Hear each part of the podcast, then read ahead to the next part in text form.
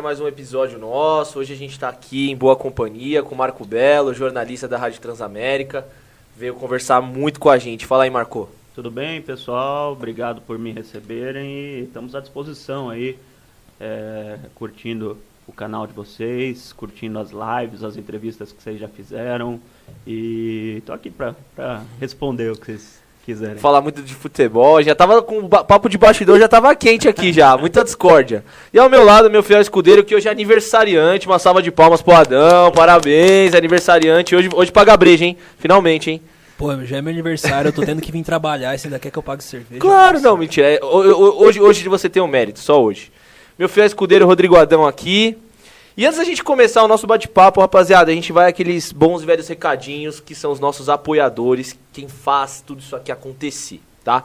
Primeiro apoio que a gente tem é da Crio Produções. Quem faz esse podcast é a Crio Produções. Então você aí que tem um sonho ou já tem um podcast, um videocast, um canal audiovisual de YouTube, a Crio Produções é o seu lugar arroba CrioProd no Instagram, chama o pessoal na DM, atendimento na DM 24 horas e personalizado para vocês.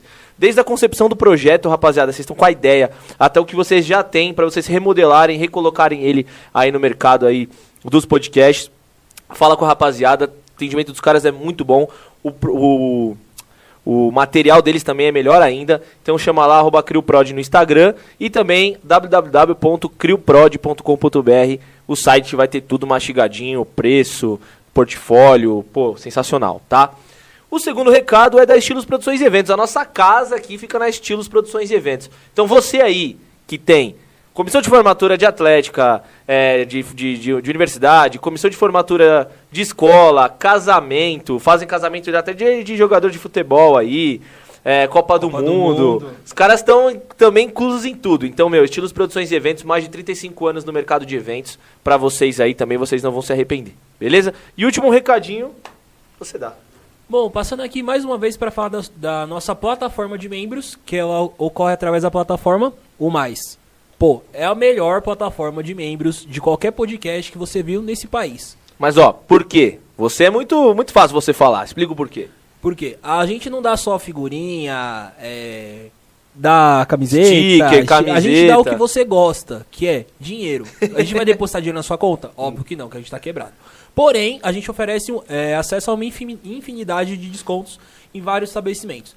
40% de desconto na pizzaria Dominus, é, 25% nas Casas Bahia, Casas Bahia, Netshoes, Netshoes, pizzaria cinco... Dominus. Cara, Enfim, tem, tem uma descontos... infinidade de descontos e, que, além de tudo, quem se filia como um membro do podcast, além de todos esses descontos, como se já não fosse bastante, também vai ter acesso a algumas regalias, alguns atendimentos únicos. É, pô, por exemplo, vocês podem ser hosts por um dia, então aí todo mundo já está se vacinando. A gente vai sortear sempre alguém no mês para acompanhar uma das nossas gravações, conhecer quem está vindo aqui, tirar foto, participar aqui com a gente também mandar uma pergunta sua e aparecer nessa TV aqui. Então você vai perguntar pro cara que você gosta é, diretamente aqui, vai participar. Então, assim, a ideia é que vocês participem com a gente, tá? Vocês participem de tudo que envolve os estagiários podcast.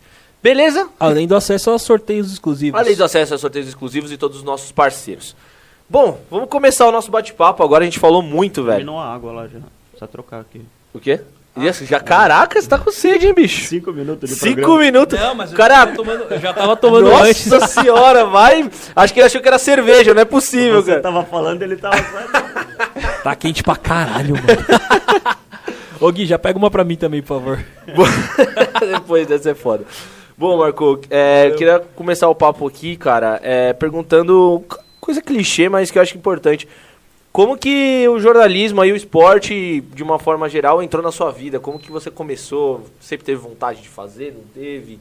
Como é que surgiu a profissão de repórter na sua vida aí? Cara, é, eu sempre respondo essa pergunta falando que é como se eu tivesse caído de paraquedas. Porque nunca foi o que eu queria. Ao contrário de 99% dos jornalistas esportivos que você fala com eles, eles falam: Não, quando eu era pequeno, eu sonhava com isso. Quando eu era criança, eu quis fazer jornalismo para trabalhar com esporte e tal. Eu não, eu. Primeiro que eu não fiz jornalismo, eu fiz sociologia e política, pr primeiro, né? Caraca. Aliás, antes eu fiz administração pública, mas eu não concluí. Aí fiz sociologia e política. Por que, que você quis fazer sociologia política? Tipo, tem algum Porque motivo eu especial? amo Foi- política, cara. Ah, e e eu, eu queria fazer filosofia, queria fazer história, queria trabalhar com alguma coisa nesse isso. sentido. Aham. É. E só que aí eu comecei a trabalhar numa produtora de TV. E aí eu me senti meio que obrigado a fazer uma faculdade também nesse meio e comecei a fazer rádio e TV. Uhum. Só que trabalhando com política. Com é, com- numa produtora de vídeo, de propaganda, mas Certo. eu estava na parte da política. É, que era uma campanha eleitoral, enfim. Uhum. E aí comecei a fazer rádio e TV, comecei a gostar, tal. Comecei a- lá na produtora a fazer outras coisas. E aí, quando eu já estava meio que sem ter o que fazer, apareceu a Rádio Transamérica na minha vida. É, o Éder Luiz, que é o chefe da equipe de esportes da rádio, eu conheci A ele no voz- Japão. Como é que é a voz do. Eles falam que a. a o Éder Luiz é a vinheta da Transamérica, é a O voz 10 da- do país. O 10 do, é, o 10, É. Da, o 10 da, da rádio. Eu conheci ele no Japão sem querer, Nossa, na como Copa. assim? Eu tava assistindo a Copa lá. Você foi pra. como Fui turista assistir, mesmo, assim. é. Aham. Daí conheci ele, conheci o Henrique Guilherme, que é o comentarista, conheci o Roberto Carmona e tal. Tipo, todo mundo. Da, É, da- E aí, na vinda, eu tava sem emprego, eu tava vendendo curso de inglês. É, eu fui lá, ele falou, ah, passa lá, tal, eu falo com você, não sei o quê. Aí eu fui, né? é, e fui fazer uma entrevista com ele. Eu nem sabia que era uma entrevista, achei que era um bate-papo e tal. Uhum. E quando eu vi que era uma entrevista, eu achei que era pra produção, né? Ah, o cara quer alguém pra produção tal. Ele falou, não, eu preciso de alguém de microfone. Daí eu, eu não fazia ideia, né? Como que eu faço Nunca, nunca é, fiz isso. É, não, não era o que eu queria, não era o que eu esperava. Aham. não- Futebol, óbvio que eu conhecia, sempre acompanhei, fui torcedor durante muito tempo. Sim. Então eu sabia, né? Mas se fosse de xadrez, assim, eu tava ferrado, né? Por exemplo. Mas aí eu fui, comecei como produtor lá da rádio e fui aumentando, fui virando outras coisas, virei repórter, virei plantonista, virei é, repórter de o que a gente chama de pedágio, né? Que são entregar adesivo, tal, entrar no ar, falar promoção de, de, de marca no meio da, da jornada esportiva tal, até que comecei a virar repórter de clube e tô lá 19 anos, 18 anos. Caraca, quanto tempo, É. meu? Mano, é, você falou que você foi. Você viu o Penta ao vivo. Sim. Mano, fala um pouco mais. Como foi a Como sua ida pro Japão. é. Porque, velho, eu acho que eu nunca conheci alguém que, que viu o Penta ao vivo. Eu vi também o não. Tetra também. Você viu o Tetra também? Lá logo? nos Estados Eu Unidos? tava em 94 lá também. Caraca. Então, histórias. peraí, fala primeiro do Tetra, depois do Penta. Que agora eu fui pego de surpresa. Ah, no, no Tetra é, foi Rapidão, minha, minha você- primeira Copa. Você, esses caras malucão que, mano, abre a- o site da FIFA, você ia lá, comprava os eu, ingressos e e eu dava e um meu pai, eu e meu pai, Nossa, dois loucos. mano. Dois loucos. Meu pai me pegava, na- na- o dos Estados Unidos, 94 foi o primeiro. Uhum. E daí a gente gostou, 98 a gente foi de novo na França, Uhum. os 3 a 0 e aí em 2002 a gente foi de novo. E daí em 2006 eu já estava trabalhando pela rádio. Ah, você já foi já trabalhando. Então, é, eu não conto essas copas como copas trabalhadas. a mas primeira, a primeira contasse. Copa que ele teve que trabalhar. Nossa, mas desde 94, pô. É, E vocês conseguiram assistir todos os jogos? da Do- segunda fase. da a segunda partir fase. das oitavas. Você compra, tem dois preços, né? Quando você é torcedor, é o preço combo total e o preço a partir das oitavas. Daí a gente comprava a partir das oitavas que era mais barato, Uhum. ficava esperando o Brasil passar de fase e Aí, em fase de grupos, vocês assistiam, sei lá, em algum bar, restaurante por lá. não, aqui Ah, tá. TV. Ah, cê, ah vocês Eles só iam Fase de oitavas. Só iam pras TV. oitavas. Daí a partir das oitavas a gente viajava. Se não fosse pras oitavas, a gente perdia dinheiro. Caraca, É que é meio impossível o Brasil ir pras oitavas, né, mano? É. Enfim, mas a gente deu sorte, que a gente foi em três Copas, pagando, né? Aham.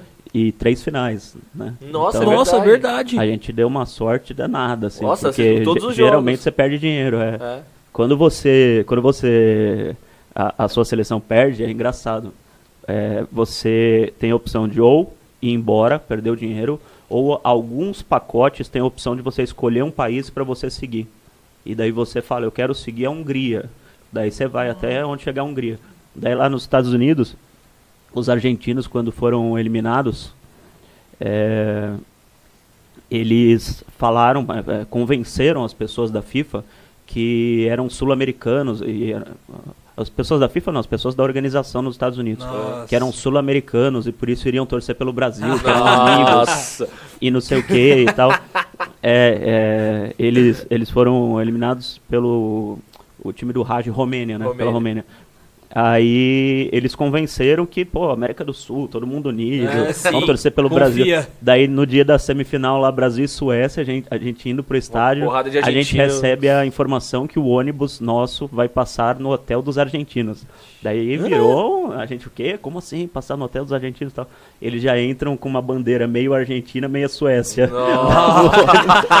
e no ônibus dos brasileiros. Olha, saiu, saiu porrada. Saiu porradeira? Porque sai porradaria? porrada. Saiu Chinela porradaria. Não, e já deviam estar pouco putos, porque além de terem sido eliminados, tinha rolado o B.O. com com o Maradona, que a enfermeira entrou em campo e tal, e Isso. tirou ele, mano. É. Nossa, Então os caras mesmo, é verdade. caras deviam estar pouco puto. E É. o Maradona ainda deu umas declarações depois de que ah, ele foi jogar com a anuência da FIFA, de que a FIFA sabia É, do, do remédio que ele tomou. Então a- os argentinos estavam um pouco putos nessa Copa. É, é, e aí Mas não deu muito certo. acabou saindo, saindo briga mesmo, assim. Dentro né? do busão. Dentro do busão, na rua, em tudo quanto é lugar. Nossa. E tinha muito brasileiro em 94? Tinha muito brasileiro, muito, porque É muito brasileiro o- mora lá, né? É, além disso, quantos anos o Brasil não ganhava uma Copa, meu? 24. Desde, 24 anos, né? Desde 70. É agora, 24, né? Aí vai bater 24. Será tá na que hora de ganhar de vai? novo, hein? Pelo amor de Deus. É, 26 da 24. Caralho, Nossa. mano. E aí foi, você foi nos Estados Unidos, o Tetra, é, você tava no estádio em loco, qual foi a sensação Rose ali Bowl. com Mano, seu pai? Como é que foi? Tu viu a, tu viu a do- decisão nos pênaltis Você viu o? Baggio, o Baggio errando o pênalti. Caraca, mano. Cara, e você acredita que teve um negócio que eh, eh, pouca gente sabe disso. Que a gente tem aqueles crachás, tinha, né? Aqueles crachás, hoje é tudo digital, Aham. mas tinha o crachá com o nosso nome e tal. Certo. E tinha que estar sempre pra frente, assim, senão os Aham. caras tiravam a gente. E aí meu crachá tava pra trás. E daí eu vi que tava pra trás e pus pra frente, assim, pro, porque o cara tava olhando feio pra mim. Daí o cara do Brasil errou. Daí eu peguei e virei. Aham. Daí o cara da, da Itália Itália. errou também. Daí eu fiquei fazendo vira desvira e foi dando certo até o final, cara. Eu fui fazendo vira desvira no, no, no, no Superstição crachá de e- torcedor, E o mano. guarda só olhando. É, baita superstição, assim. E eu falei, nossa, eu ganhei a Copa, eu ganhei a Copa. Foi graças ao meu crachá. Mano, o Bad errou, mano. meu. Eu tinha virado o crachá ao Mano, contrário. decisão de pênaltis.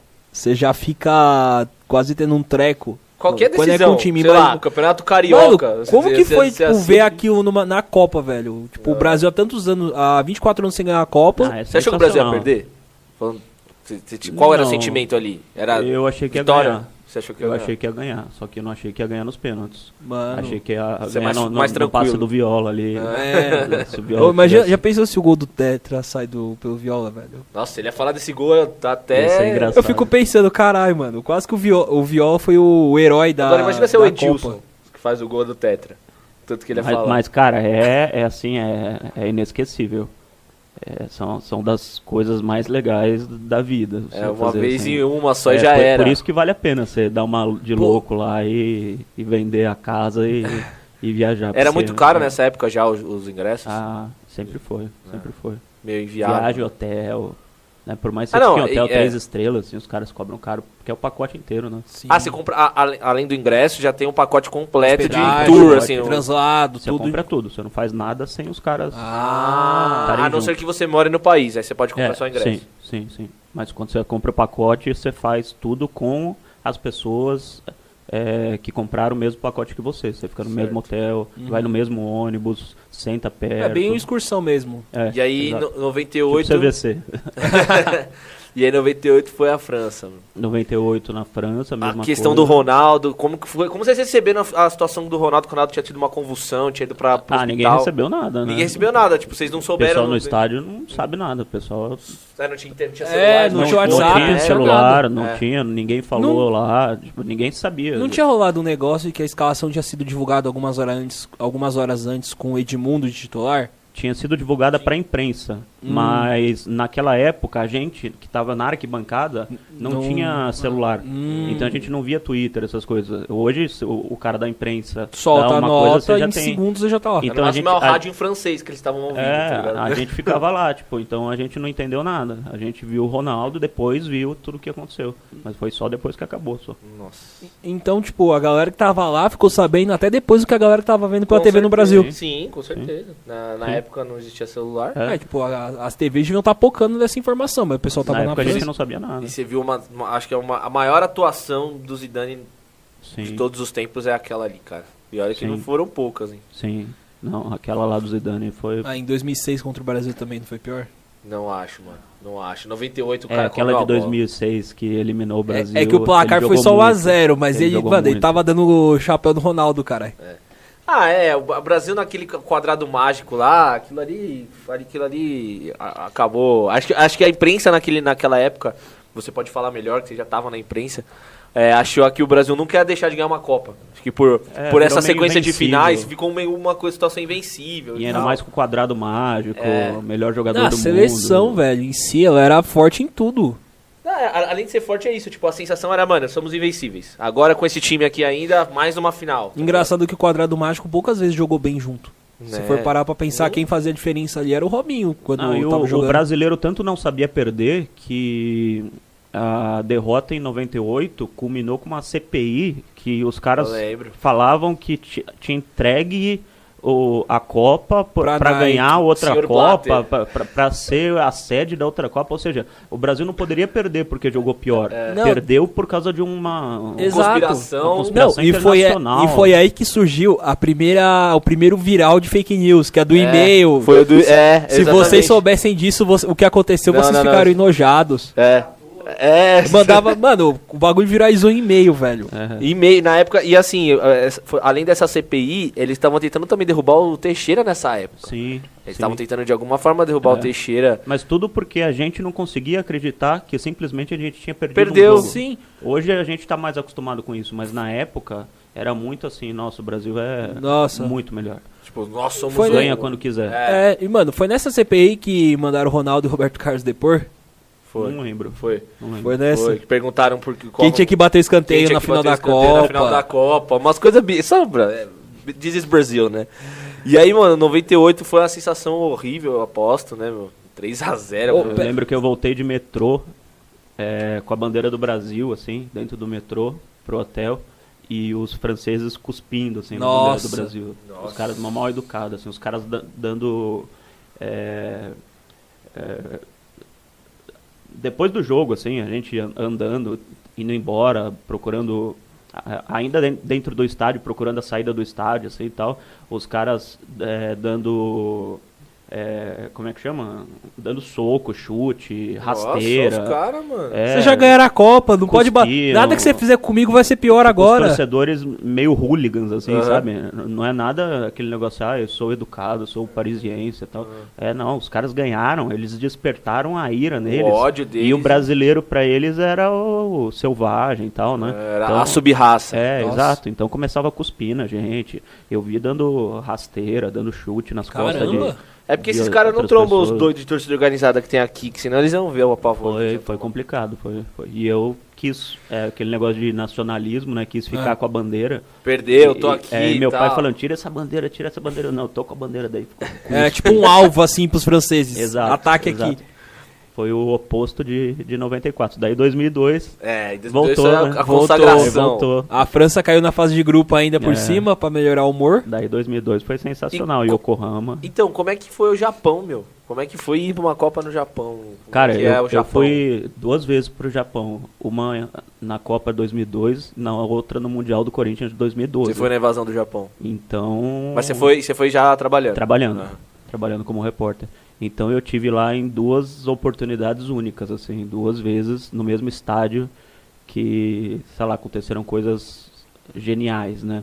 É, uma delas eu vi o Rivaldo, o Ronaldinho, o Ronaldo jogarem, o Marcos ganharem o, o- a Copa do Mundo e a outra o Corinthians pela primeira vez ganhar o, o Mundial. Mundial. O- o- pela primeira vez não, pela segunda. Segunda, Ah, é, eu tava Ah, eu tava esperando. Falar pela primeira. Pela Segunda. segunda. vez, mas a primeira fora de casa, digamos assim. É. Então as duas, as duas viagens foram sensacionais, assim. Eu não coloco uma acima da outra. Co- Como é que é a organização dos japoneses? Porque teve Olimpíada agora e tal. E, pô, eu ouvi dizer que desde aquela época já os caras são avançados, né, meu? Tipo, em relação a. Sim, é, eu lembro que em ah. 2002 tinha celular com câmera lá e aqui não tinha. É, eu nunca tinha visto celular com câmera. E lá é, vendia, assim, na Aham. rua tal. Então a gente pegava é, o nosso celular e fingia que tirava foto dos outros. assim. e pra gente era uma coisa de ficção científica. Aham. E é, como a gente era moleque, em Aham. 2002 eu tinha 23 anos.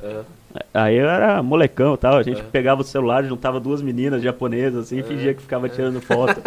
e eles já tinham, então eles já tinham várias coisas que, que não tinham chegado aqui e Sim. que demorava mais ainda naquela época pra chegar, Sim. né? Nossa, demorava muito. É. Eu lembro que eu, eu, eu no primeiro TCC eu entrevistei o Denis, que hoje ele é diretor do Band Sports, ele trabalha com o Trajano lá na ESPN. E eles fizeram a Copa, e ele falava que, meu, eles mandavam fita, e a fita demorava um dia pra chegar. Então eles tinham que estar, tipo, Um dia na frente sempre. um dia na frente sempre, e trabalhar, e assim, o tempo que eles tinham, sei lá, tinham que tá, editar um material de quatro horas, eles tinham que fazer isso em uma hora, porque tinha que mandar enviar uma lote. Mano, é- era uma loucura, doido, era, era bizarro. É, não, 2002 era mais era mais atrasado. 2012 já já tava na era da internet, Sim. já tava mais tranquilo. Mundo mais assim. globalizado. É, 2012, pra, pra ter uma ideia, eu saí do avião, é, fui pegar minhas malas, aí eu, eu tinha que passar numa loja para comprar um chip de celular. Daí eu comprei um chip de celular, coloquei no celular e, e entrei no ar na rádio, assim. Tipo, na hora. Nossa, eu não tinha, hora. não tinha passado por, por lugar nenhum do aeroporto, consegui entrar. na- é, hoje é normal até. Você ligar o celular. Uhum. Tem um Wi-Fi em todo é, lugar. Agora, naquela época, 2012, aqui no Brasil, isso era impossível. Tava- era o comecinho da, Era o comecinho, mas da já... popularização dos smartphones, É, né? É, tanto que eu não, eu não tinha internet no meu telefone. Eu tinha um. como se fosse um modem. é, aqueles que Ah, vendiam da TIM, lembra? modemzinho, Ah, é, ligado. Com SMS. Sim. Com SMS, não, com, com Com 4G. É, é Com 3G, 3G, era 3G, na era época. 3G. E daí eu punha no, no meu celular. E aí a galera descobria o, o- a senha. quando eu via, tinha tipo cinco celulares assim no, no modem. Eram os outros repórteres roubando meu modem. Roubando seu, sua, a sua internet. Roubando minha internet. Mas, pô, é bacana. O Japão é é um lugar muito bacana, muito legal. Oliver, é, na época, você foi na, na consagração mesmo, porque aqu- aquela Copa o Brasil jogou. Mano, ele viu, do- ele viu os dois títulos mundiais, velho. É, Da bizarro. seleção. De cinco você viu dois, cara. É, mas eu vi o 7x1 também. É, então já, a gente já vai entrar nessa... Nem é, só de, de alegrias vive o povo v- brasileiro. Vamos entrar nessa pauta aí. 2006 você foi pra Alemanha? 2006 não fui, eu era produtor. Daí eu fiz toda a parte de produção da Copa aqui- Aham. daqui. É, eu não lembro quem era.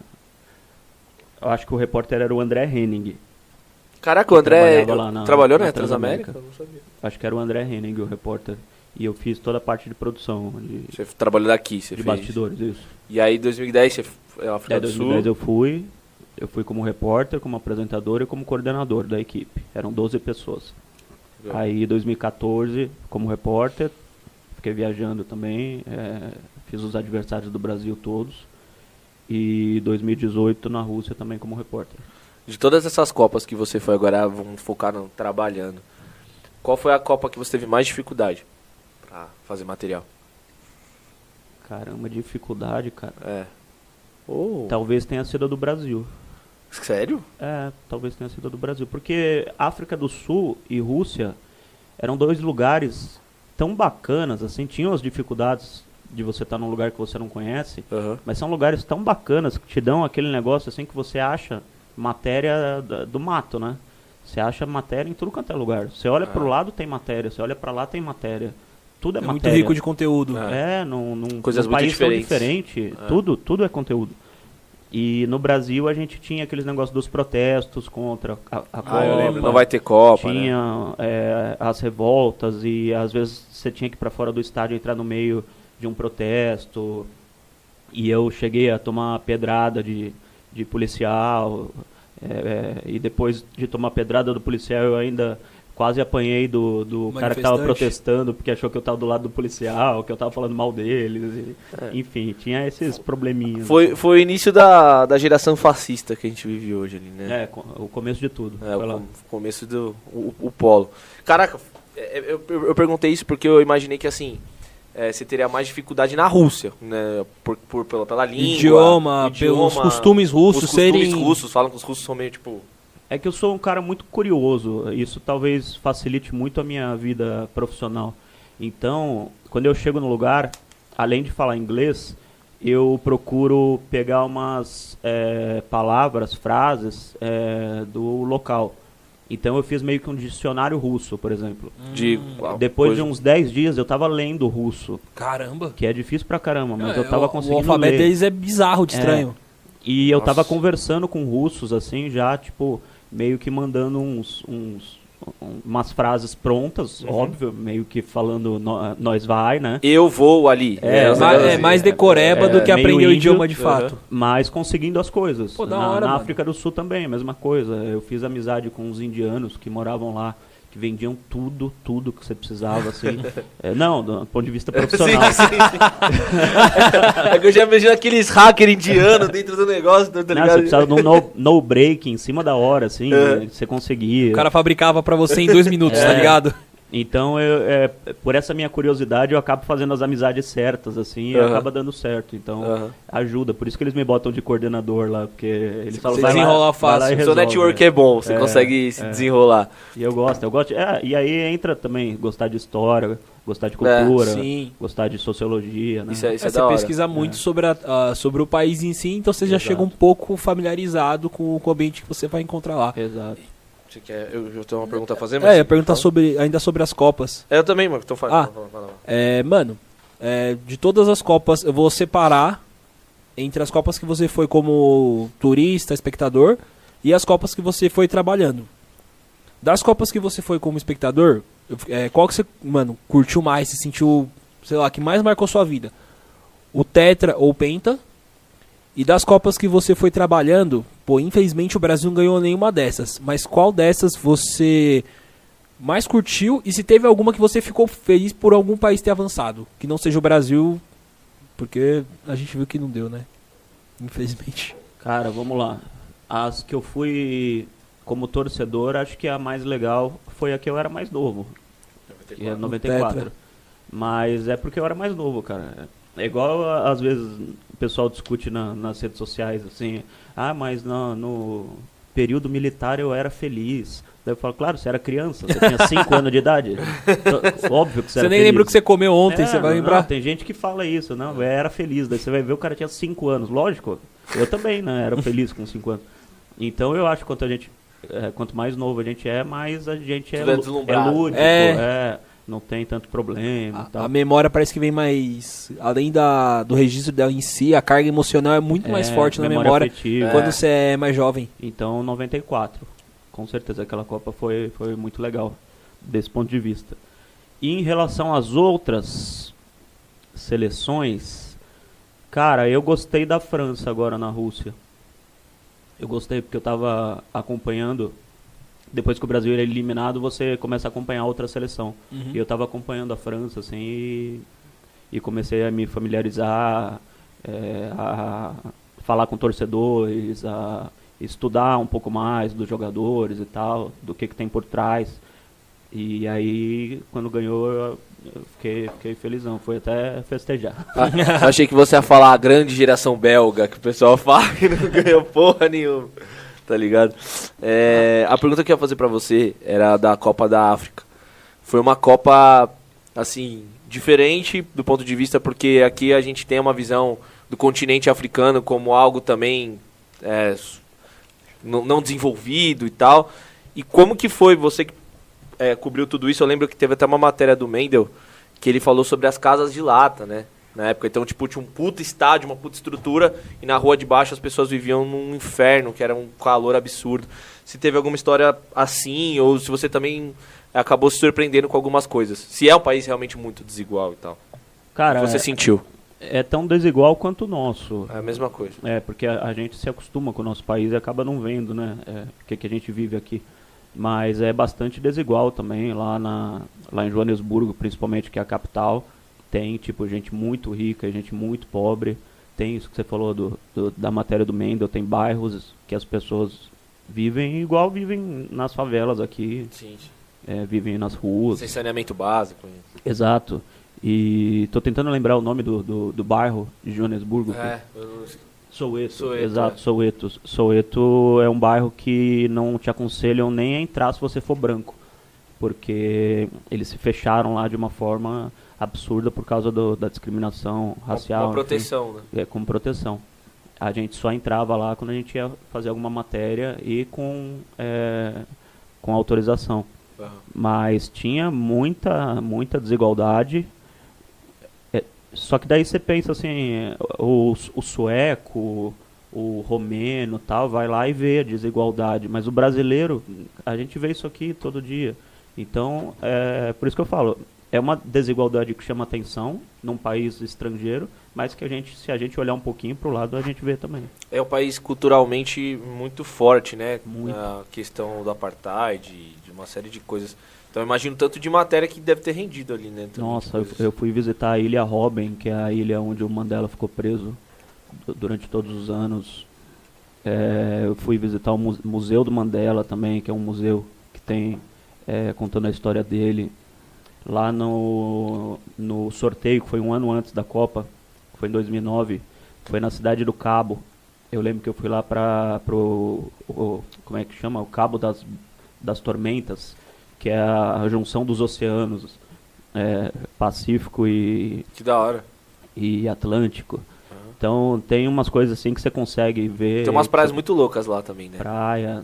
Pô, tem, tem uns locais lá que. Jeffreys Bay. Jeffreys Bay. Tem uns locais lá que eles é, deixam a natureza quase selvagem para você ver, para você meio que entrar e explorar. E você pode acampar e ficar três dias lá dentro, assim, você sente como se você estivesse Dentro assim, da no- savana. no, meio ali. de uma, uma floresta Aham. africana. É, então, meu, tem muita coisa. É um país rico, né?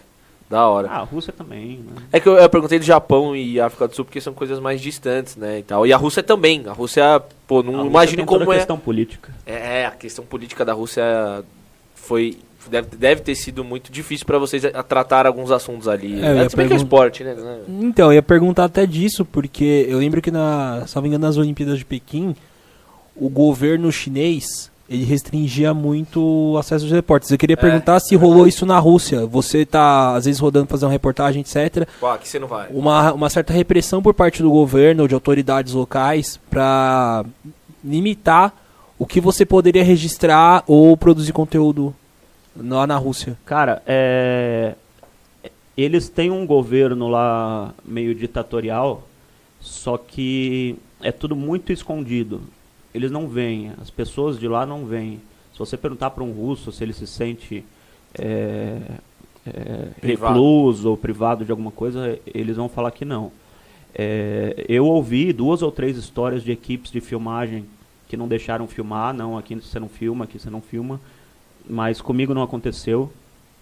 É, as pessoas com, com quem eu conversei, que eram da minha idade, ou seja, pós é, estouro da Guerra Fria, pós queda do Muro de Berlim, eles nem faziam questão o que, que era socialismo, comunismo. A gente tinha muito mais interesse em saber Do que do que eles.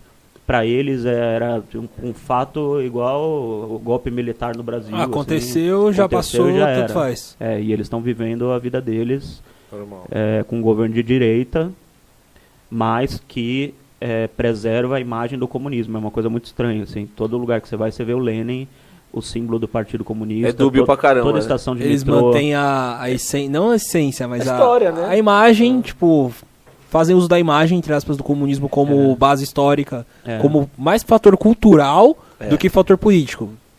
Pelo que eu entendi é isso. Pra eles o comunismo o socialismo é muito mais da cultura, mas na política de fato, atualmente é o Putin, o presidente que vai sair de lá com quase 100 anos. Acho só quando ele morreu. Exato, É, não só se sai, usa- ele só sai de lá morto. Não se usa isso politicamente. Sim. Politicamente o Putin é muito mais de dire... é um cara de direita do que de esquerda. Aham. Mas eles é, exaltam a cultura do comunismo.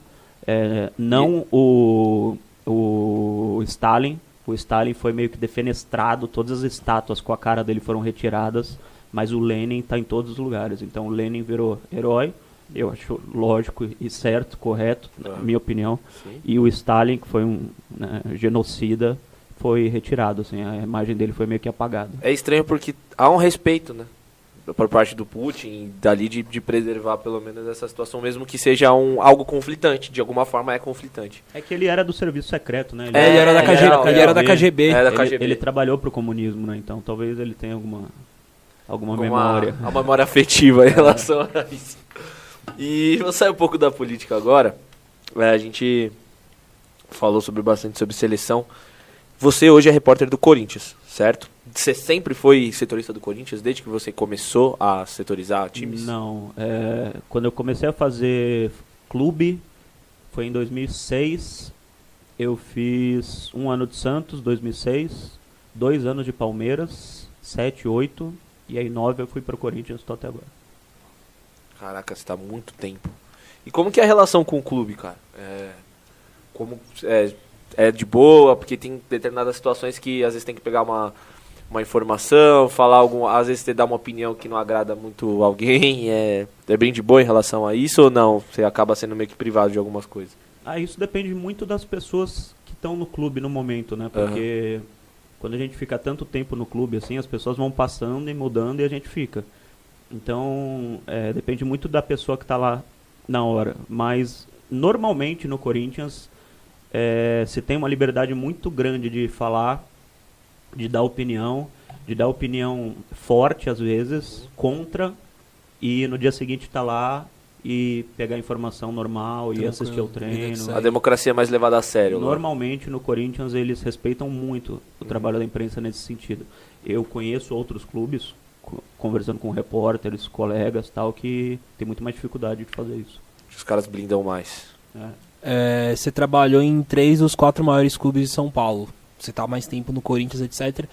Mas eu queria que você falasse, mano, alguns os principais pontos de diferença de trabalhar com cada clube. Tipo, ó, trampei, cobri o Santos por tanto tempo. O Santos, uma característica de quem cobre o Santos, a gente- que a gente pôde perceber foi isso. Torcida, o que tá querendo dizer? Torcida, diretoria, até os próprios atletas, que por mais que rode muito, o elenco é, vai se diversificando com o passar do tempo.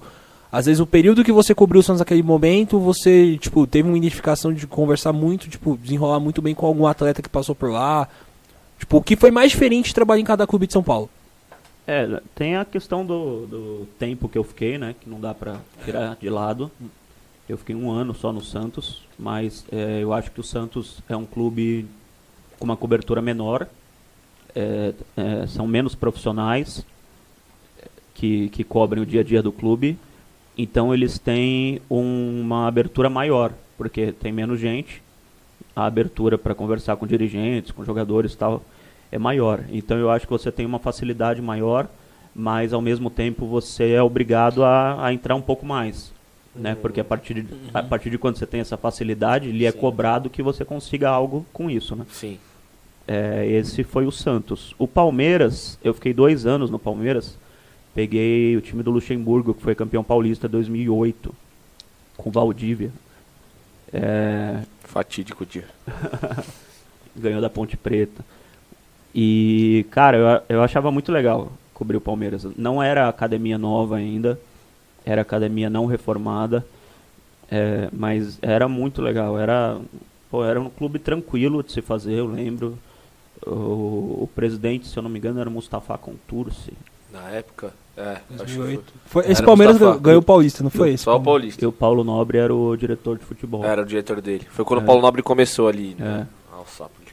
Mas era muito legal, eu gostava muito de fazer o Palmeiras. Era um clube tranquilo de fazer também, dava pra você entrevistar todo mundo, todo mundo à disposição.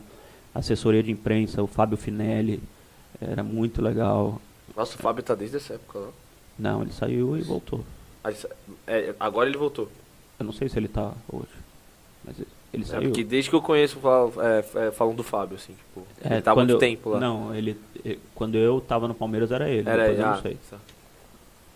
E aí o Corinthians é um estouro, cara. O Corinthians, quando você vai pro Corinthians, é uma explosão. É um negócio assim que é, é difícil até de descrever, assim.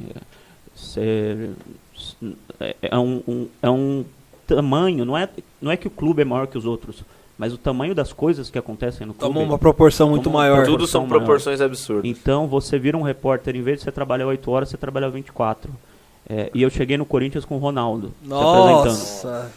Você chegou ali no. Cheguei na apresentação do Ronaldo, só nisso. Só. Você conseguiu dormir é, 8 horas algum, durante o período do Ronaldo, algum dia da sua vida? Que era uma bomba atrás da outra. É, porque o Corinthians, o Corinthians do Ronaldo, se ele trampava 24 horas num período normal, o Corinthians do Ronaldo cara não dormia. É, imagina, eu saí do Palmeiras, tal, Nossa. Alex Mineiro, que legal. Valdívia. Chega até o Ronaldo. De repente o Ronaldo, Ronaldo e chegando Roberto no Corinthians Carlos. e voltando pra primeira divisão, né? Porque disputou a Série Sim, B. foi o e foi daí o ano 2009 da, voltou É, primeira. O, o Vessone, o abraço Vessone veio aí, a gente conversou muito sobre esse período também com ele. E foi um período histórico, né? Como é que foi, cara? Você chegou no Corinthians no Eu meio do cheguei furacão. Assim, cheguei assim, cheguei no dia 4 de janeiro de 2009, Nossa. Itu, é, Mano Menezes, treinador, Ronaldo, e o, Corinthians inaugurando uma era assim, super galáctica, né? Aham. Tinha acabado de vir da Série B e tal. E começou tudo, né? Se começar a falar tudo o que aconteceu, Pops Drinks, e, e gol contra o Palmeiras, e A queda do, do Alambrado. Queda do Alambrado. queda do Alambrado, lá em Presidente Prudente. A estreia foi em Tumbiara, eu tava lá. O, o, que eu, o que eu quero saber é, de tudo isso aconteceu, cara, a gente gosta de história de bastidores, mano. Que tem coisas Uns sen- perrengues. sensacionais. Isso aí só história no de- livro que eu vou escrever. Ah, não vai soltar de graça. Não, É. tem, tem uma história boa de bastidores que o- esse Pops Drinks, né, que é a balada lá que o Ronaldo foi e que acabou causando a demissão do Antônio Carlos, Antônio Carlos Zago. Sim. Ele era o gerente do Corinthians e foi com, com o Ronaldo, né? Eu tô Pops com o Ronaldo, não vai dar nada, não vou ser demitido não, confia. A, a gente tinha ido lá um dia antes, cara, e custava 80 reais. No dia seguinte passou pra 200. E, e era 2009, cara. Inflação, A entrada? cara. A entrada. N- Não, a entrada não. A entrada Ah, da outra coisa. a entrada. Entendeu? É outra entrada. A subentrada. Caraca, 80 conto, cara. Os Teve- caras não foi nem... inflacionou pra caramba. Superfaturou. É o, fe- é o fenômeno Ronaldo, caralho. Literalmente o fenômeno Ronaldo. cara. E derrubou o Antônio Carlos Zago, que, que tava na balada lá. Teve uma outra história do Ronaldo que eu vi, que ele, eles eles estavam na concentração, foi um ex-jogador do Corinthians na época que não teve muito sucesso, eu não lembro o nome dele. Falou, ele falou que eles estavam fazendo churrasco. Aí o Ronaldo falou, é, vamos, pra praia. Aí os caras, mano, pra praia? Não é, meu, tem, tem um. Não sei se foi avião, foi. Helicóptero, Helicóptero, sei lá jato, sei lá, ele tem. Não, vamos lá. Não, pô, mano, mas ó, a gente vai ter que um- A gente tá no clube, a concentração começa a tal hora. A gente tem que estar aqui em tal hora. né? A gente não é o Ronaldo, velho. Não, pode deixar que eu resolvo. Depois vocês me pagam. Resumindo, os caras foram pro rolê, pra esse negócio lá, perderam a hora, voltaram, multa pra todo mundo e o Ronaldo. Nada. Nada. É o Ronaldo, é o cara. Ronaldo. Pois Caraca, é, é, é. O cara tinha um poder absurdo, né? E eu acho que o. A gente não teve na, naquele momento, pelo menos eu, o tamanho que foi aquilo pro futebol brasileiro, né? Porque aí ele desencadeou muitas coisas. Aí veio o- depois o Ronaldinho é, pro, pro Flamengo. É, foi em 2009 que o Ronaldinho foi pro Flamengo? Não, 2000 e... 2011. Não, não, 2009 o- Adriano foi ainda tava. O Adriano ainda tava. Foi 2009 foi o Adriano, né? É, 2009 foi o Adriano. E nessa época ainda não, não era a época de hoje que o jogador quase não fala, né? O Daniel Alves fala duas vezes por ano, se muito. E aí, quando fala, fala groselha. É, o Ronaldo, ele dava muita entrevista, Sim. então era muito legal. Era toda saída de campo, ele parava. Trocava ideia. E uma vez por semana, praticamente, era Uma coletiva, coletiva. com o Ronaldo. E, então, meu, Eu você acho que ele tinha que aparecer Ronaldo. por causa dos patrocinadores, né? E, Talvez. e também porque ele falava que ele tinha as costas quentes, ele tava lá pra isso. Ele tava lá pra proteger os outros quando não vinha resultado e tal. Ganhava o grupo, né? É, então ele, ele ia lá na entrevista. Imagina você ser setorista e você entrevistar o Ronaldo praticamente toda semana, cara. Toda semana. Era, O cara te chamava pelo nome. Você não tinha mais pergunta pra fazer pro Ronaldo. Mas é, não tinha o CT ainda, né? Era o Parque São Jorge, depois construiu o CT. Daí peguei Adriano, Imperador também, que esse tem histórias que, meu Deus do céu. Mano, Adriano. Joga na roda aí. Mano, meu sonho é, é é gravar com o Adriano, velho. Cara, é, eu acho que o Imagina. sonho de todo podcast é ter o, Adriano. o cara. Adriano ele tinha faltado em mais de 40 sessões de fisioterapia. Daí, que Ele que tava o Corinthians muito fez? acima do peso 1 O que, também, que o. Corinthians fez? Mandou o médico pra casa dele. pra Faz fazer aí. fisioterapia na casa dele. O médico chegou, ele não tava, ele faltou, cara.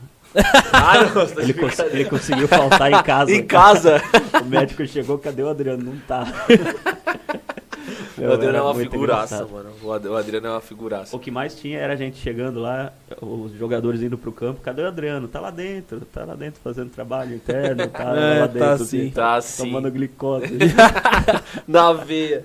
Caraca, é verdade. eu adoro. Didi, a única coisa que ele fez de bom nessa passagem pelo Corinthians foi aquele gol. Acho que foi o principal, né? Foi o gol do título. É que, é Foi. que nem foi o gol do título. É, é vendido como gol do título, mas é, se não fizesse aquele gol, ganhava de todo jeito. Ganhava da mesma forma. É, né? é, é porque foi emoção. É, que foi contra o. É, foi o conf, tava confronto o direto. Mineiro, foi né? contra o Galo. é, no Pacaembu.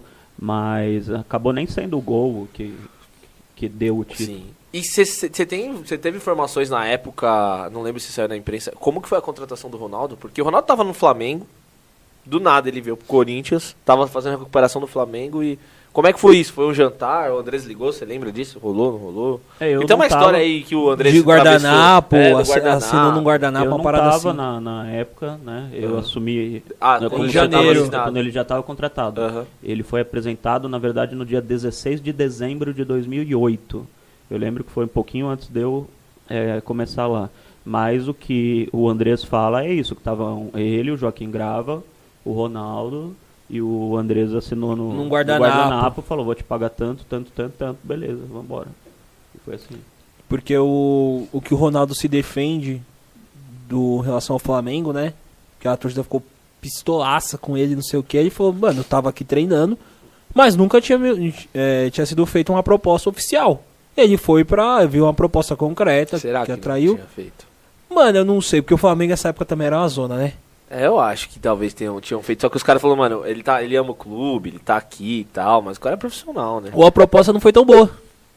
É, proposta não foi É que o, o projeto do Corinthians envolvia muito mais do que jogar futebol. Sim. né? Ele que trouxe a, a Neoquímica, né? Ele que trouxe a patrocinadora. Nossa, eu lembro que na época a camisa do Corinthians era parecendo camisa de. Abadá é, do abadá Carnafacu. carnaval, é isso mesmo. Ele, ele, É, foi, ele avanço. foi responsável pela, pela construção do CT. Ele Não, e e o Dr. revolucionou o. Corinthians, Corinthians. É. Deve ser a, a Ronaldo. É. É. É é o tamanho do cara é tão bizarro que ele tem um time na primeira divisão da La Liga. É Mano, o, o Ronaldo, é, os eu coloco os- todos os títulos que vieram na era pós, depois que ele se aposentou, que o Corinthians ganhou, eu coloco na conta dele também. Porque se não fosse ele, não teria vindo isso, velho. É, pode- É poderia ter vindo, mas. Vai ia demorar difícil. muito tempo, mas vai muito além do Paulista da Copa do Brasil que ele ganhou jogando, mano. É. É que você é, é que você vê assim, o cara quando resgata o tamanho do Corinthians, que é um clube gigante, que tava num momento difícil, começa a valorizar a marca, o bagulho se vende sozinho, Sim. né, meu? É, é, não, não é difícil se você ver a fórmula. O problema é trazer o Ronaldo, alguém do Não, tamanho ainda, do mais, Ronaldo. ah, ainda mais o Ronaldo, que era um fenômeno de marketing desde, sei lá, sempre, pra mim é um dos, dos primeiros jogadores o maior a... marqueteiro do jogador É, pra da mim, história. pra mim ele é, o, ele é o, se não o principal caso de antes case de o- marketing no futebol. Antes foi o Romário. O Romário foi Romário. um, um- Era foi- muito? Era muito marqueteiro também. É, não peguei esse. É que eu não peguei, eu sou 94. O, o Romário, ele era tipo Nike, é, falou que ia ser o melhor jogador da Copa, prometeu que ia ganhar o título Ah, da Copa de é, 94. eu já vi se entrevista não disso. podiam cobrar dele, ele era marqueteiro estilo... é, Falastrão, Ronaldo, assim, bem É falastrão. que é uma época antes, mas Sim. o Romário... Já era- tinha esse estilo meio bad boy, né? é. É. E, e- e o Corinthians depois tentou. O, o Adriano não E o- deu certo, e o depois Pato? tentou o Pato, não deu certo. Aí deu viu que certo parar ainda, de ficar trazendo. Teve o Sidorf. Teve a história. Ah! do Drogba. Teve o Sidorf e o, Do- o, Drogba, e o Drogba, pode crer. Mas eu não duvido mais de ninguém. Depois do Ronaldo eu não duvido. E aí, pô, passou, era pós-Ronaldo, você pegou a época mais vitoriosa da história do Corinthians. Cara, como que foi. Como que era na época fazer Corinthians? E queria que você contasse um pouco do, do Japão, cara.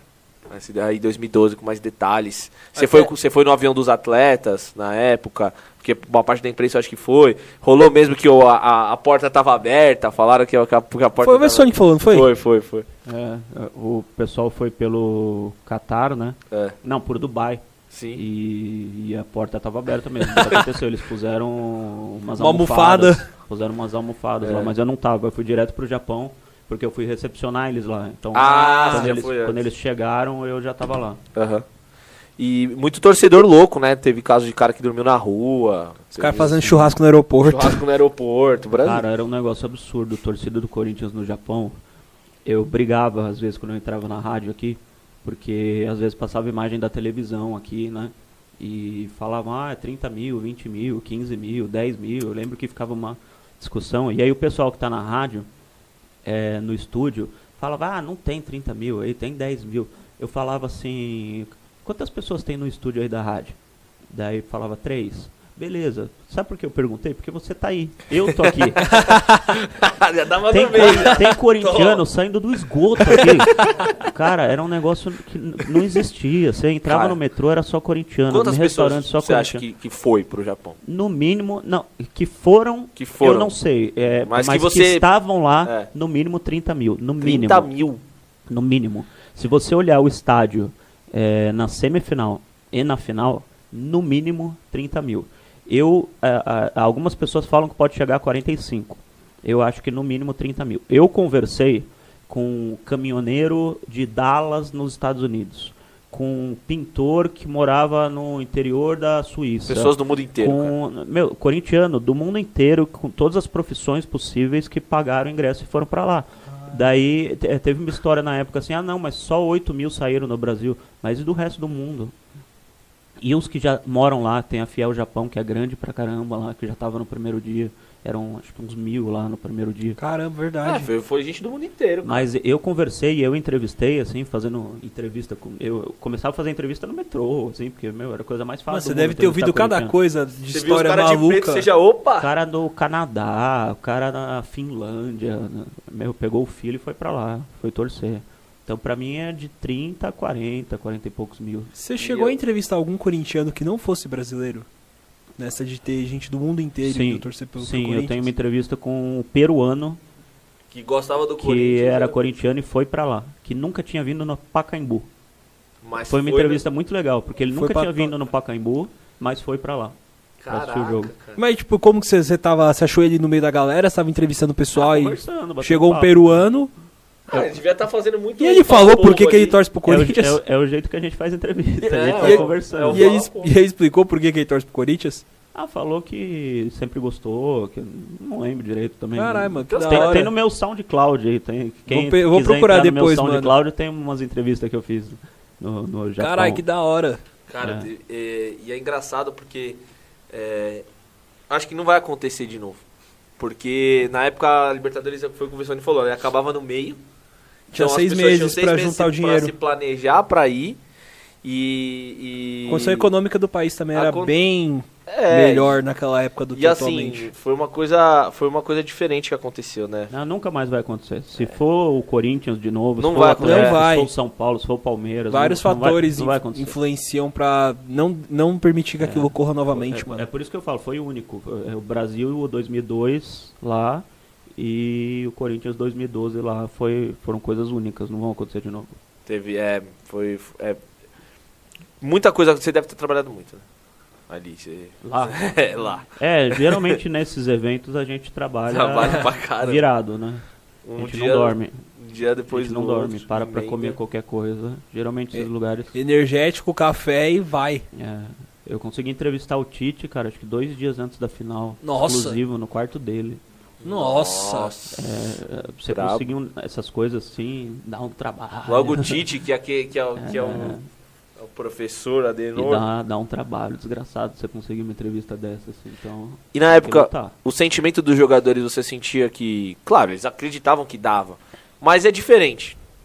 Quando, quando acontece um... Por É exemplo, que não é comum quando eles ganham do, do Chelsea. É que ele Não viu comum. antes e depois. Ele Exato. viu antes do jogo e, o ti- a comemoração do título. Exato. Você sentia que tinha esse clima, a, a torcida ajudou muito essa questão, provavelmente. Cara, o momento. Chelsea ganhou do. Acho que foi do Monte Rey 5 a 2 É, na foi uma semifinal. goleadaça. Nesse dia eu tava do lado dos jogadores do Corinthians. É. Eles estavam cagados. Sério? Eles estavam com o na mão. eu juro pra você, ali. Ali. Salário Eu pô, acho que ajudou, Fudeu. ajudou a ganhar o título lá. Porque se tinha um excesso de confiança, parou lá. ali quebrou Ah, ali. Porque o Chelsea jogou muito, cara. E eu tava do lado dos caras. E eu olhava pros caras, assim, eu ficava olhando. E os caras assim com aquela cara, assim, o Tite com aquela cara dele, né? de meio louco, assim. É, né, difícil, olhando. difícil. Barbaridade. É, difícil. Daí a gente entrevistou os caras, os caras, é, difícil pegar ele, pegar ele. Os caras ficaram, naquele dia lá, eles ficaram com o cu na mão, cara, É, na semifinal. Mas isso acho que fez, talvez, né, é, o Corinthians se preparar melhor. Corinthians tinha, engraçado, o Corinthians tinha alguns jogadores ali, todo elenco campeão tem jogadores que não sentem, sentem a pressão, né? E acho que um dos casos é o Jorge Henrique, cara. Eu, eu particularmente odeio o Jorge Henrique, mas eu tenho que dar meu braço a torcer que o Jorge Henrique é um cara que não sente a pressão. Jogou muito esse jogo. É. Muito. O Danilo, Zidanilo, Danilo, Danilo, ídolo, conseguiu ser ídolo no São Paulo e no Corinthians ao mesmo É. tempo. Ah, mas, mano, não dá pra falar de Mundial e desempenho de jogador sem falar do Cássio, velho. É, o Cássio, Mano, o foi a melhor Cássio- fase da história do Cássio ali também. Nossa, o Cássio parecia que pra ele era normal, assim. Eu lembro que eu encontrava ele, porque eu tava no elevador do Corinthians lá na No em hotel. Yokohama. Aham. Aí eu pegava o elevador com os caras, com o Cássio, o Paulinho e tal. E os caras E trocando o ideia. Cássio era o cara mais de boa, assim, tipo, meio zen, assim, sabe? Parecia que tava pensando em outra coisa. Agora tem uma história de bastidor que você falou que você, você gosta, do Romarinho. Romarinho! O Romarinho é o cara mais louco que tem, né? mais louco, mais fora da Ele casinha. é né? totalmente fora da casinha. É. E o- no penúltimo treinamento do Corinthians, o- eles estavam treinando pênalti. E aí o Tite começou a falar com o Romarinho e tal, não sei o que, sozinho. E eu guardei aquilo lá. Às vezes, você, tipo, todos os jornalistas estão olhando um negócio, só você tá olhando outra coisa. Às vezes acontece, né? Aham. E você fica ali, você pega aquela cena lá e guarda. Daí beleza. Ué. Daí um dia antes da, da final, eu, o Tite deu entre- entre- é, entrevista coletiva pra gente. E depois ele ficou conversando com as pessoas que ele mais conhecia, né? Que Aham. era eu, o Ortega da ESPN, acho que o Gustavo Zupac da Globo tava lá também, que conviviam mais com ele. Daí eu falei, ô Tite, chega aí, o que, que você tava falando com o Romarinho, né? Daí ele falou, bah, mas tu quer que eu fale mesmo? eu falei, fala. Daí ele falou que o Romarinho, ele, ele fez uma cavadinha no pênalti pro gol. Ah, é nada. Ele fez uma cavadinha no treino. Daí o, o Tite chegou pra ele e falou: "Ô, Romarinho, se tu faz isso amanhã, eu te mato. eu te mato. Caraca, ele co- falou que falou pra ele. eu te... ele falou que Sabe co- matava ele. Pior que eu imagino o Romarinho entrando e fazendo isso. Ele ia fazer. Capaz dele fazer, mas... Ele ia fazer. Nossa, o Tite falou: se você fizer isso amanhã, eu te mato. Imagina a conversa no meio do campo. Nossa, imagina o Romarinho não entendendo nada. A cabeça do Romarinho é... Não, o Romarinho é muito. passa na cabeça Não, do Romarinho. É, o Romarinho é Tipo, muito aquele meme. Você já olhou pra uma pessoa e pensou que passa na cabeça dela? É o Romarinho, velho. Ele vai estar assim sempre. Não, não, o gol que ele fez no Boca lá, acho que todo mundo falando, ele não tem noção do que ele fez, ele não... Ele não sabe onde ele Nem tava. Saiu, noção. comemorou, Nenhuma noção. totalmente fora da casinha. Não, os caras falam que tinha algumas é, algumas preleções que os técnicos faziam e falavam, ó, você vai por aqui, você vai por dentro, você fecha aqui, quando o jogador tal fizer isso, você faz isso, não sei o que tal, be- beleza. Daí terminava, todo mundo ia pro campo, o Romarinho falava, ô, onde que é pra eu ficar? Ele não tinha prestado atenção em nada. Mano, eu imagino muito o Romarinho, a cara do Romarinho agora. Imagina o, o técnico dando a preleção. Entenderam? Entendi, professor. Aí, tipo, o Tite vira de costas. O Romarinho precisa de Pô. reforço na preleção, tá ligado? Fazer um reforço só pro Romarinho. se um dia vocês trouxerem o Fábio Santos aqui, vocês perguntam do Nossa. Romarinho. Nossa, eu quero trazer o, O, Fá- Fábio o Fábio tem muita história do Romarinho, cara. Santos. Sério? Pô, aquele, aquela época era engraçado também. Teve a resenha do Zizal, lembra? Nossa, O Zizal tá lendo. Essa aí foi ideia do Guilherme Prado, assessor do Corinthians, que hoje é Ah, empresário do Mano Menezes. Ah, ele virou empresário Tá do... bem de vida. Ô, louco. Caramba. Ô, louco. Tá Ele, ele, ele era assessor do Ele era Corinthians? assessor de comunicação do Corinthians. E aí? Foi dele Ah. essa ideia. Do, do Zizal, Zizal aí, do lendo. Zizal lendo. E o Zizal foi uma puta jogada de marketing também, né? Foi inteligente. É, para atingir o mercado chinês, né? É, foi inteligente. É, Ah, deu, é toa, é, deu certo. né? Chegou em 2015 e levaram metade do time. Levaram o time inteiro do Corinthians, velho. Tá Mano. maluco. levaram o Gil, Jadson, Renato Augusto, Ralf. Ralph. Nossa, levaram, fizeram a limpa. É porque na época o futebol chinês tava pagando muito, tava, tava numa alta. E tá em decadência agora, né? Moeu lá na China, a fonte tá ah, é, secando. é alguma coisa do, do, do Estado, do É governo, não é? não é- Não manjo direito. Salvo engano, o Marco até me corrige se ele souber melhor. Parece que os times. Lá os times carregavam os nomes das empresas. Ah, as é, empresas é. eram donas dos times. Sim. E teve alguma imposição do governo, Do governo que não do governo mais. chinês não pode mais Aí. o time ter nome da É, empresa. isso Isso tinha rolado no Japão também, salvo engano. Não tem. E aí as empresas, mano, não posso de- ter meu nome no meu time e vou tirar o dinheiro. É, o Shandong Luneng, que é, É. o time do Roger Guedes, agora é Shandong Taiyan. Porque o Luneng saiu, que era o Era patrocinador. da Era o- empresa. Era o patrocinador da, da, da parada. Mas foi por isso que tá secando a fonte lá. Bom, Marco, antes da gente encerrar nosso papo, o horário aí já tá dando. Infelizmente, vamos chamar pra uma, uma Pô, parte dá pra 2. Parte 2, 3. Com certeza, parte 5. Trazer você e o Vessone aqui, mano, pra gente trocar uma ideia. É, queria que você comentasse agora alguma coisa que tá acontecendo, que tô sempre perguntando pra galera que vem, dessa possível liga aí, cara. Liga que estão podem criar uma Premier League brasileira. Como que você vê isso? Você acha que pode dar certo? Você acha que vai ser mais um clube dos 13 aí? O que, que você acha? Eu acho que a ideia é boa, mas como tudo no Brasil, o pessoal vai acabar ferrando com a ideia, né? Uma ideia que é legal, que é bacana, que poderia ajudar os clubes a venderem melhor eh, os direitos de transmissão, a venderem melhor eh, os seus produtos, o, o, o que, que vai na camisa deles, enfim. Eu acho que a ideia, se você pegar na teoria, é muito legal, é muito boa e lá prática? fora dá certo. Agora, na prática, aqui no Brasil, o Flamengo vai querer ganhar mais do que o. Vai ser aquela o- briga de diretorias. Vai ser briga de um, um querendo outro. mais que o outro. e não Exato. Pior que, mano, é, eu tava pesquisando sobre essa liga, ela se inspirou muito nos moldes da Premier League. Que, na teoria, se, se esse modelo fosse implementado no Brasil, pô, ajudaria muitos times, até questão de distribuição de dinheiro, é, transmissão dos jogos, etc. E é muito bom ver os times à frente da liga sem ter uma outra entidade organizando a competição por eles. Só que foi como você falou, aí no Brasil... lá o, o dirigente do time é profissional. Sim, Aqui não é o tiozinho. do time que vai chegar na frente do, do diretor da TV Globo.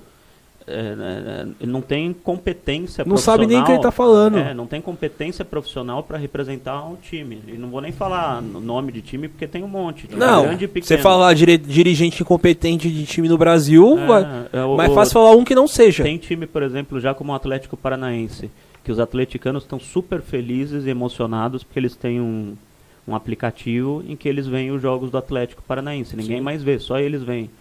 Só que eles veem o jogo como, com um narrador atleticano. É. Ah, É muito legal. Até a hora que eles encherem o saco e, e, e quererem optar por alguém imparcial, por um, sei lá, um narrador normal, vai um criticar. é, o que contratante, vai criticar. o- contratarem um narrador E, de e fora. aí, vão ter que voltar atrás, porque o que está acontecendo é nesse sentido, de só ter narrador, torcedor do clube. Você, você tem o, o canal do São Paulo, o canal do Palmeiras, o canal do Santos. Opiniões totalmente parciais. E, é, e você não vai ter pênalti contra o teu time, você não vai ter... Teu jogador nunca vai fazer falta. O que eu acho- o torcedor vai começar a se sentir bobo. É, mas o que eu acho principal disso tudo que você falou, em relação agora, mudou um pouco de assunto do- da- da- das imprensas especializadas, é isso. Quando é do clube, o narrador não pode falar que o fulano não tá jogando nada, É. que o ciclano não tá bem. Exato. E aí, muitas vezes Vai isso... ser enganado. É, exatamente. Igual E- está e acontecendo hoje na, na pandemia, aliás, que os clubes eles estão fechando por conveniência, É. Sim. porque se eles quisessem já poderia Estar, a- abrir funcionando. com, com todos os protocolos Sim. sanitários funcionando, mas eles estão fechados por conveniência e eles soltam releases de treino falando que o técnico tal deu um treino tático tal e depois acabou e o sol se pôs e amanhã vai ter outro treino. É um negócio ridículo. Essa historinha pra cara. boi dormir. É, e o torcedor que paga por isso, né? É, é, é complicado. Esse negócio da, da, da Premier League brasileira, o meu medo é exatamente esse. Dá ruim. É, a ideia é, funda- é fantástica, é Ctrl C, Ctrl V Premier League, mas vai ser mesmo justo? Como é que vai acontecer isso? Todos os clubes vão ter a mesma opinião? Igual, tem um clube lá, vou, vou falar, o Landim. Landim é presidente do Flamengo e agora assumiu como presidente da CBF interino. Cara, isso é ina- ina- inadmissível isso acontecer. Com claramente conflito de interesse, sabe? É Mesmo- você mesmo que colocar- o cara faça um grande é trabalho. você colocar pô, raposa mas- pra vigiar as galinhas, mano. É, não, assim, mesmo, nada contra o cara, nem tenho nem nada contra ele mesmo, mas tipo assim, não dá. É conflito de futebol- puro, velho. Não dá. futebol Profissional. sério, profissional não dá pra aceitar E, isso. mano, eu queria aproveitar agora que a gente tá finalizando, me veio uma ideia aqui de perguntas que eu quero começar fazendo com o Marco e fazer pros próximos convidados. Marco, eu queria que você desse, deixasse aqui uma opinião sua impopular em relação a alguma coisa do esporte. Alguma coisa que vo- Caraca, você acha. o cara na fogueira, hein, Não, não, mas não, não, não precisa nem ser uma fogueira. É uma coisa que todo mundo acha, mas ou você discorda, ou você acha e o povo não fecha com a tua ideia. Eu acho que a Confederação Brasileira de Futebol não representa o Brasil. A seleção brasileira da Confederação Brasileira de Futebol não representa a nação, não representa a pátria, porque a pátria, patriotismo, são os elementos da pátria, que são a bandeira, o hino e uma série de coisas que representam a sua pátria. A nação, nacionalismo é aquele negócio que o seu país é melhor que o outro, que, que é horrível, que só deu coisa ruim no mundo, né? Mas patriotismo é isso, são os símbolos da pátria. A seleção brasileira da CBF, da Confederação Brasileira de Futebol, é uma seleção brasileira de uma entidade particular que recebe muito dinheiro para fazer o que faz, que tem como interesse o lucro Exato. e não o bem da sociedade. Não é um clube é, como os clubes de futebol, por exemplo, que não tem fins lucrativos. A CBF tem fim lu- lucrativo, chama jogador que ganha um baita de um salário. A gente não escolheu o presidente da CBF, ninguém. Você votou no presidente da CBF? Você vo- eu não votei. Eu não votei no, no Tite para ser treinador da CBF. Você também não votou? Também não votei. Então, para mim, você misturar seleção brasileira com patriotismo é a maior baboseira que tem. Concordo. Concordo Isso- plenamente. Concordo, assim... Geralmente é impopular. Não, perfeito, mas é a realidade, cara. É a realidade porque tava até falando com o Peixe vindo pra cá, que os caras vão lá pra Granja Comaria, aí é quarto individual, aí é hidromassagem dentro. O quanto que custa o valor da Granja Comaria no mês? A gente não sabe, não tem transparência, quanto que, quanto Isso que não eles quer ganham dizer de verba. torcer ou não para a seleção. eu Não, só não, não, acho que você Claro. pode misturar assim, não torce para a seleção, não é patriota. Eu É, acho que não tem nada a ver uma coisa com a Não, outra. tem na... entendi. Eu, eu entendi. Na, da Olimpíada, o que aconteceu Ah, na Do Olimpíada. H... Eles não usarem o É. agasalho. Que Tudo, tudo dinheiro. Fora, fora, fora, aí eu vou falar os casos de corrupção dos Ah. mais diversos, Pô, né? quantos, pre- quantos pres- ex-presidentes da CBF estão presos mesmo? O sei lá, os quatro últimos? Ah, dos três, né? O, o Teixeira não pode sair do Brasil, o Marinho tá preso em Miami e o Marco Paulo Delado também não pode sair O do que, que, Brasil. o que, que é mais fácil você encontrar? Um ex-presidente da CBF que não tem a BO com a justiça ou um ex-governador do Rio de Janeiro que não tem a BO com a justiça? É, acho que é, é difícil, é agulha. fala aí, fala aí. Cara, você foi bem nessa. É, perguntaram se você tem alguma história de bastidor sobre aquele pênalti do Pato contra o Dida. Aí, pergunta boa, hein? Cara, tenho. eu tava atrás daquele gol. Nossa. Era o Walter que tava no lugar do Cássio. Era um dos primeiros jogos do Cássio, do, do, Walter, 2013. O Cássio, não lembro se estava machucado ou suspenso. E só tava eu da imprensa de São Paulo lá é, atrás desse gol. Então o Walter ele fazia as defesas, fazia assim pra mim, assim e tal.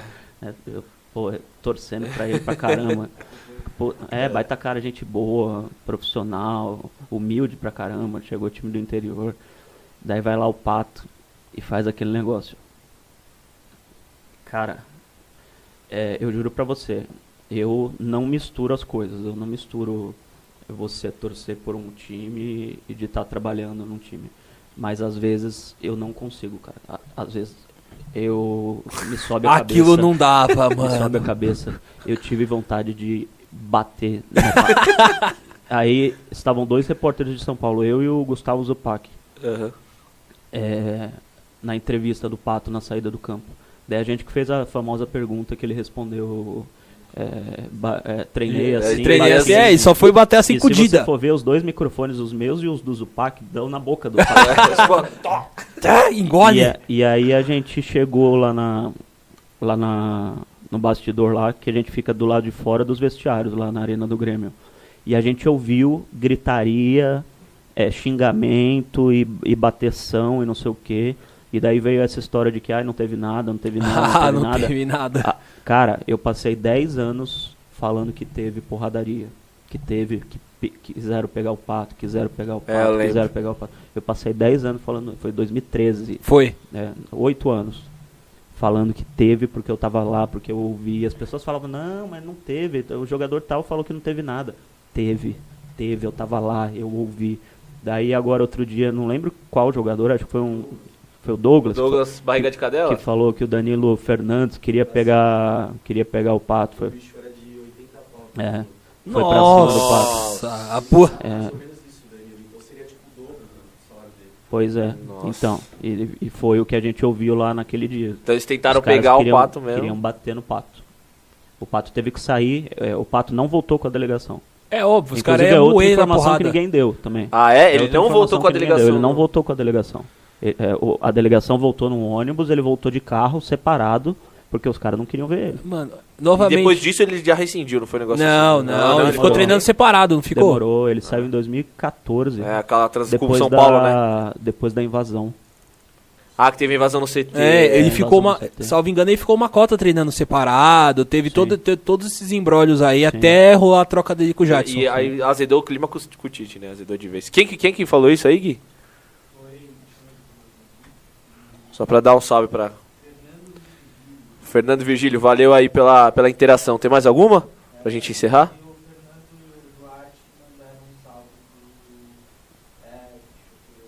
Podcast. Opa, um abraço pro podcast Mão. Aí, que... Podcast Mão fazer propaganda, posso? Pode? É, casa é sua. canal de internet de Corinthians. Quem quiser saber é, sobre Corinthians, tem informação o dia inteiro, tem um monte de programa lá no canal. Mas é, o meu programa é sempre às 1h30 da tarde, live do Belo, chama, vai dar 1h30 às 12h30 mais ou menos. Podcast Timão, de podcast Timão, podcast Timão, facinho. Tem no YouTube, Twitter, Instagram, todas Todas as as mídias E sociais. você pensa em trazer gente também, se você fazer presencial? Se quiser, a casa tá aberta aí, viu? Opa, vou- vou fazer aqui. Vamos fazer um bem bolado aí que a casa tá aberta. Tirar esse verde aí. É, tem que tirar. tem que tirar. Já, já tem o Tricacash, que é um do São Paulo Só aqui. manter- tem que ter um manter o quadro de trás. É. Bom, rapaziada, esse foi mais um Os Estagiários, tá? Não esquecem aí de se inscrever no canal, curtir, dar aquela moral pra gente, beleza? Pra vocês curtirem e começarem a consumir um conteúdo muito legal. Beleza? Tamo junto, valeu, até a próxima. Obrigado, Marco, por ter Obrigado. colado. Valeu, Espero que você tenha gostado. Pô, muito legal, muito legal. Voltarei outras vezes. Só Pô, chamar. tá mais do que Com convidado, certeza. É isso, rapaziada. Tamo junto, até a próxima. Valeu. mano. Falhou.